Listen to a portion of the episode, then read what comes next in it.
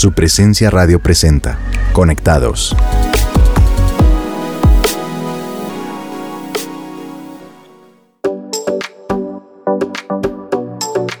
Hola, qué gusto saludar a todos nuestros oyentes de su presencia radio aquí en esto que se llama Conectados. Mi nombre es Javier García y hoy me acompaña mi esposa Olga Fuentes. Amor, ¿cómo vamos? Todo muy bien, muy contenta de estar aquí con todos nuestros oyentes, iniciando este programa y confiando que lo que vamos a hablar hoy toque el corazón de todos, porque por lo menos a mí ya, ya me de un poquito. Bueno, tengo para iniciar dos preguntas y es, si pudieran viajar al pasado a cambiar decisiones que tomaron, ¿lo harían? ¿O qué cosas de su vida o de su familia modificarían? Arrancamos este episodio haciendo este par de preguntas porque las decisiones que tomamos siempre tienen un resultado o una consecuencia. Y en muchas ocasiones o en muchos casos pueden afectar la vida de otros de generación en generación. Y pues pensando en lo que acabamos de decir, creo que yo cambiaría algo, una gotica de mi pasado y es una decisión por ahí que tomé que no fue como tan acertada y luego me costó en el futuro. Es así de esos pequeños detallitos que uno dice, ay, no debía hacer eso. Sí, de esos pequeños tropiecitos, yo creo, ¿no es cierto? Hmm. Pero bueno, también tengo otra pregunta y es, ¿qué cosas buenas del pasado dejaríamos? Yo no cambiaría de mi pasado tu matrimonio conmigo, por ejemplo. No, no, cosas no, eso es una de las cosas de las que no jamás cambiaría, pero de mi pasado, de antes de conocer al Señor, de, de joven, de pronto las amistades, hubiese cambiado algunas amistades que me llevaron a hacer cosas no tan buenas, pero bueno, finalmente la suma de todo eso me tiene hoy donde estoy. Sin embargo, como tú lo decías, los errores o las malas decisiones que nuestros abuelos, padres o antepasados tomaron podrían afectarnos para toda la vida. Y eso que dices, Javi, me recuerda que Dios en Éxodo 24:5 dice, porque yo, el Señor tu Dios, soy Dios celoso, quien no tolera que entregues tu corazón a otros dioses. Extiendo los pecados de los padres sobre los hijos. Toda la familia de los que me rechazan queda afectada hasta los hijos de la tercera y cuarta generación. ¡Wow! Esta palabra es dura. Y así como el pecado de Adán afectó a toda la humanidad, nuestro pecado no solo nos afecta a nosotros, ojo, sino que también afecta a nuestros hijos y a los hijos de nuestros hijos. Y mientras volvemos con el tema de hoy, quiero que escuchemos Despierta de la banda Su Presencia. Como en el pasado volverán los que rescataste, a ti regresarán. Llenos de alegría cantarán, el llanto y el dolor desaparecerán. Por eso yo no temeré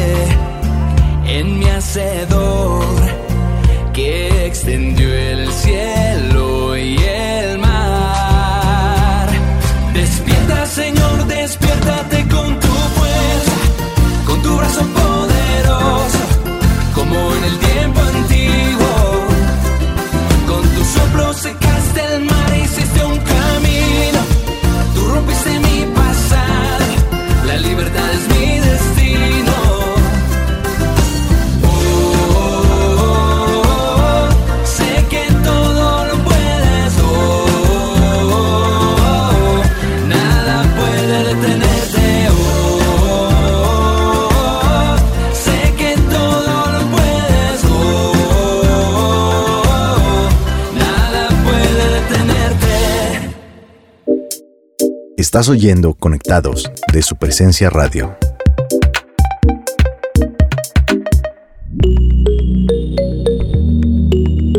Y estamos de regreso en Conectados de su presencia radio y estamos hablando de maldiciones generacionales, un tema delicado, un tema al que tenemos que prestarle mucha atención, pues por muy mínima que sea una decisión, siempre tendrá consecuencias. En la Biblia vemos que las maldiciones generacionales son reales, óigalo bien, y producto de el pecado.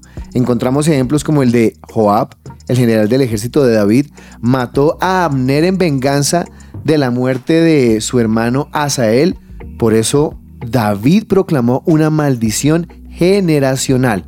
Y dice así, que nunca falte en la familia de Joab alguien que sufra de hemorragia o de lepra, o que sea cojo, o que muera violentamente, o que pase hambre. Eso lo encontramos en 2 de Samuel 3:29. Pero, ¿sabes, Javi? También encontramos al rey Abimelech, pues su deseo de querer casarse con una mujer casada no solo lo afectó a él, sino a toda su familia. Dice la Biblia, a causa de lo ocurrido con Sara, la esposa de Abraham, el Señor había hecho que todas las mujeres en la casa de Abimelech quedaran estériles. Eso pasó en Génesis 20:18. Pero bueno, esto está como uh, fuerte, pero sin embargo, así como hay maldiciones generacionales, también hay bendiciones generacionales. Wow. Dios dijo en Éxodo 26, pero derramo amor inagotable por mil generaciones sobre los que me aman y obedecen mis mandatos.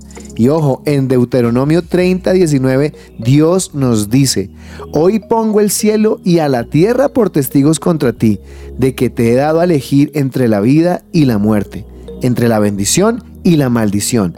Elige pues la vida para que vivan tú y tus descendientes. Tremendo, Javi, porque si eliges el camino de la muerte, pues la maldición te acompañará no solamente a ti, sino a tus hijos, a tus nietos, a tus bisnietos. No, terrible.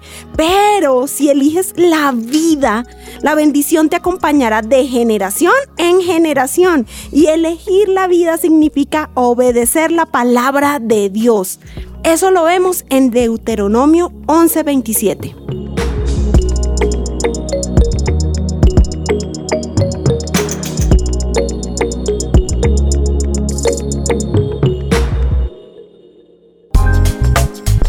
Aprende y emprende con Ricardo Gaviria.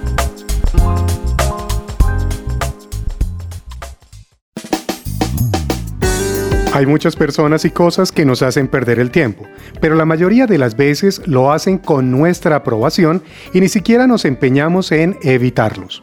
La razón fundamental es que no valoramos nuestro tiempo como es debido y tenemos que aplicar en nuestras vidas lo que dijo Benjamin Franklin, el tiempo es dinero, por eso hoy vamos a conocer los temibles ladrones del tiempo para un emprendedor. Si dejamos que los ladrones del tiempo permanezcan en nuestra vida, entraremos en una dinámica muy negativa. Necesitaremos más tiempo para hacer nuestro trabajo y tendremos que sacarlo de algún lado.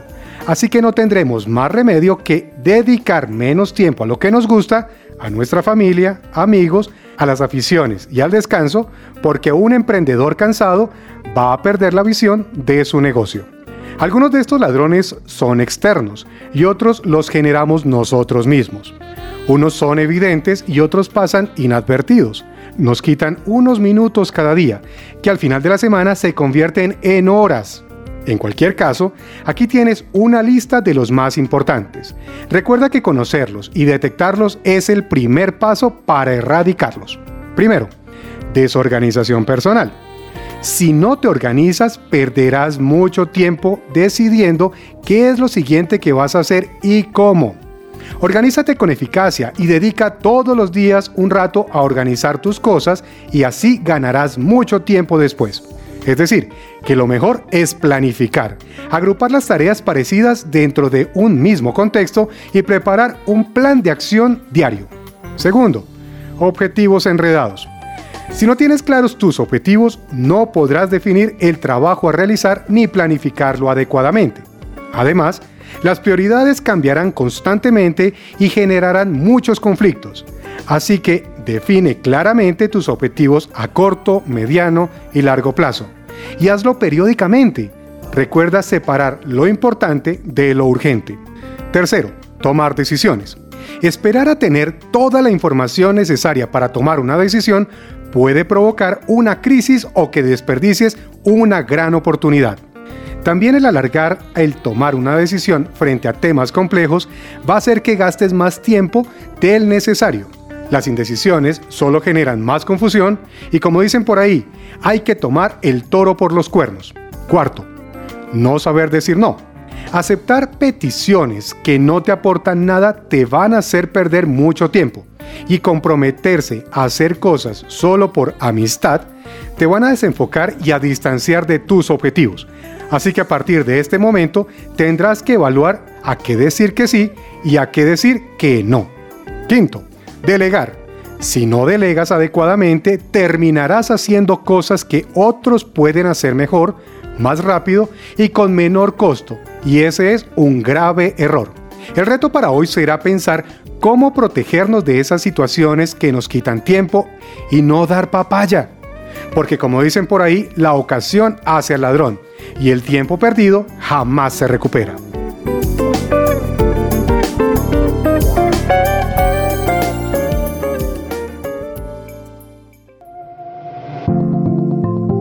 Seguimos en Conectados.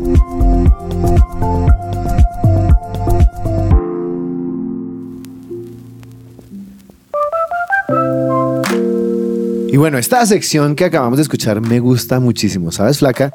Y aquí ya estando de vuelta, hablando de maldiciones generacionales, un tema necesario. Pensemos en esto. Todos tenemos 30 antepasados a través de los cuales pudimos heredar una maldición o una bendición. ¡Wow! ¿30? Tenemos dos padres, cuatro abuelos, ocho bisabuelos y 16 tatarabuelos. Entonces, ¿qué maldiciones hay en tu línea generacional? Juan 8, versículo 36 dice, si el Hijo los libera, serán ustedes verdaderamente libres. Entonces, Javi, es importante pensar en esas maldiciones, pero de nada sirve tener el remedio si no lo tomamos. Algunos creen que fuimos libres cuando recibimos a Jesús como Señor y Salvador, pero no es así. Así como los demonios tienen que ser echados fuera y los enfermos tienen que ser sanados, las maldiciones tienen que ser rotas. Estamos viviendo bajo la gracia, pero eso no significa que las maldiciones se cancelan automáticamente como que por arte y obra, no. La gracia significa que Dios ya proveyó en la cruz la medicina para que podamos romper las maldiciones generacionales. Pero nosotros tenemos que tomarnos la medicina. Y lo primero que necesitamos es saber qué maldiciones generacionales hemos heredado. Y para concluir, queremos contarles cómo podemos saber qué maldiciones hemos heredado. Primero necesitamos saber que el Espíritu Santo nos puede ayudar para saber cuáles son esas maldiciones y pecados de nuestros papás, abuelos, bisabuelos, tatarabuelos que nos están afectando. Ojo, también necesitamos conocer lo que dice la Biblia.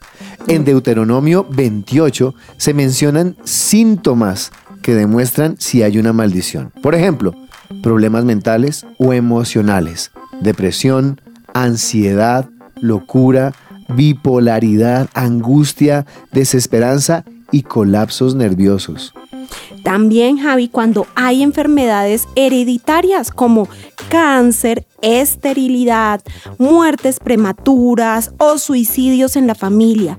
La desintegración en la familia, por ejemplo, las peleas, gritos, ese enojo, ese celo, esa división, infidelidad y que llegan hasta el divorcio, también cuentan como una maldición. Arrepentirnos de los pecados cometidos por nuestros papás, abuelos, bisabuelos o tatarabuelos que causaron esas maldiciones. Y después de identificarlos, debemos orar para romper con esas maldiciones creyendo que Jesús ya nos hizo libres de todo eso. Ojo, esto es importante.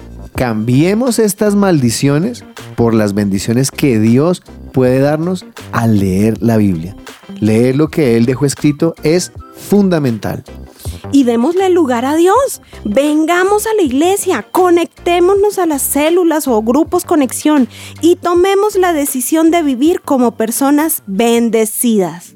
Y bueno, para terminar, quiero invitarlos a que oremos. Así que usted, donde quiera que esté, por favor cierre sus ojos junto con nosotros y haga esta oración. Ahora, si va conduciendo, tranquilo, puede hacer esta oración con los ojos abiertos. Bueno, Señor y Dios, Padre, te damos muchísimas gracias por este precioso tiempo. Te damos gracias por este día y por esta palabra que tal vez suena fuerte, pero que es necesaria conocer, Señor. Porque no sabemos si mucho de lo que hoy estamos viviendo es causa, Señor, de maldiciones generacionales que tal vez desconocemos. Por eso hoy, Señor, queremos pedirte que seas tú revelándonos, mostrándonos qué cosas de nuestros antepasados, de nuestro pasado, Señor, hoy están afectando nuestras vidas. Qué malas decisiones de nuestros abuelos, padres, hoy están afectando. Pero también revélanos, Señor, si hoy nosotros hemos tomado malas decisiones que puedan estar afectando no solo nuestra vida, sino la de nuestras familias, Señor, para poderlas romper y siempre guiados por tu Espíritu Santo. Espíritu Santo, creemos que no solamente eres nuestro consolador, sino nuestro ayudador para identificar y limpiar nuestra vida de las consecuencias de esas maldiciones que en nuestros antepasados trajeron a nuestra familia. Creo en tu fuego, Espíritu Santo, creo en tu poder que rompe esas cadenas, que rompe los yugos, que rompe esas maldiciones que nos estaban llevando a un camino de muerte. Hoy abrazamos la vida que viene en la palabra de Dios para los que seguimos el camino de la verdad, el camino de la palabra. Hoy abrazamos las verdades que Dios ha dado en su palabra para hacernos libre, porque Jesús, tú viniste a hacernos verdaderamente libres. Rompemos las cadenas de las maldiciones y creemos que eres tú, Señor, poniendo en orden nuestra vida, rompiendo esas cadenas para que podamos vivir una vida en bendición sobreabundante. Te damos gracias porque tú vas a hacer la buena obra. Tú no la dejas a la mitad, sino que vas a cumplir tus bendiciones y tu propósito en nosotros. En el nombre de Jesús. Amén. Amén. Y ya para terminar, yo quiero dejar esta reflexión pequeñita, flaca, y es, hoy el Señor nos invita a decidir entre la vida o la muerte, entre la bendición o la maldición. Ustedes escogen. Así es. Bueno, recuerden que si quieren ser parte de un grupo de conexión aquí en nuestra iglesia, el lugar de su presencia, pueden comunicarse al 746-0202. No olviden la nueva marcación a números fijos en Colombia o por medio de la página web www.supresencia.com en la pestaña de Conéctate. Allí encontrarán mucha más información. Y si te gustó nuestro programa Conectados, escucha todos nuestros episodios en tu plataforma digital favorita. Así que muchísimas gracias por acompañarnos. Nos encontramos en un próximo episodio, en un próximo capítulo de esto que se llama Conectados aquí, en su presencia radio. Chao, chao. En lo más alto y en lo profundo, sé que estás aquí a mi lado. Siento tu gracia mientras me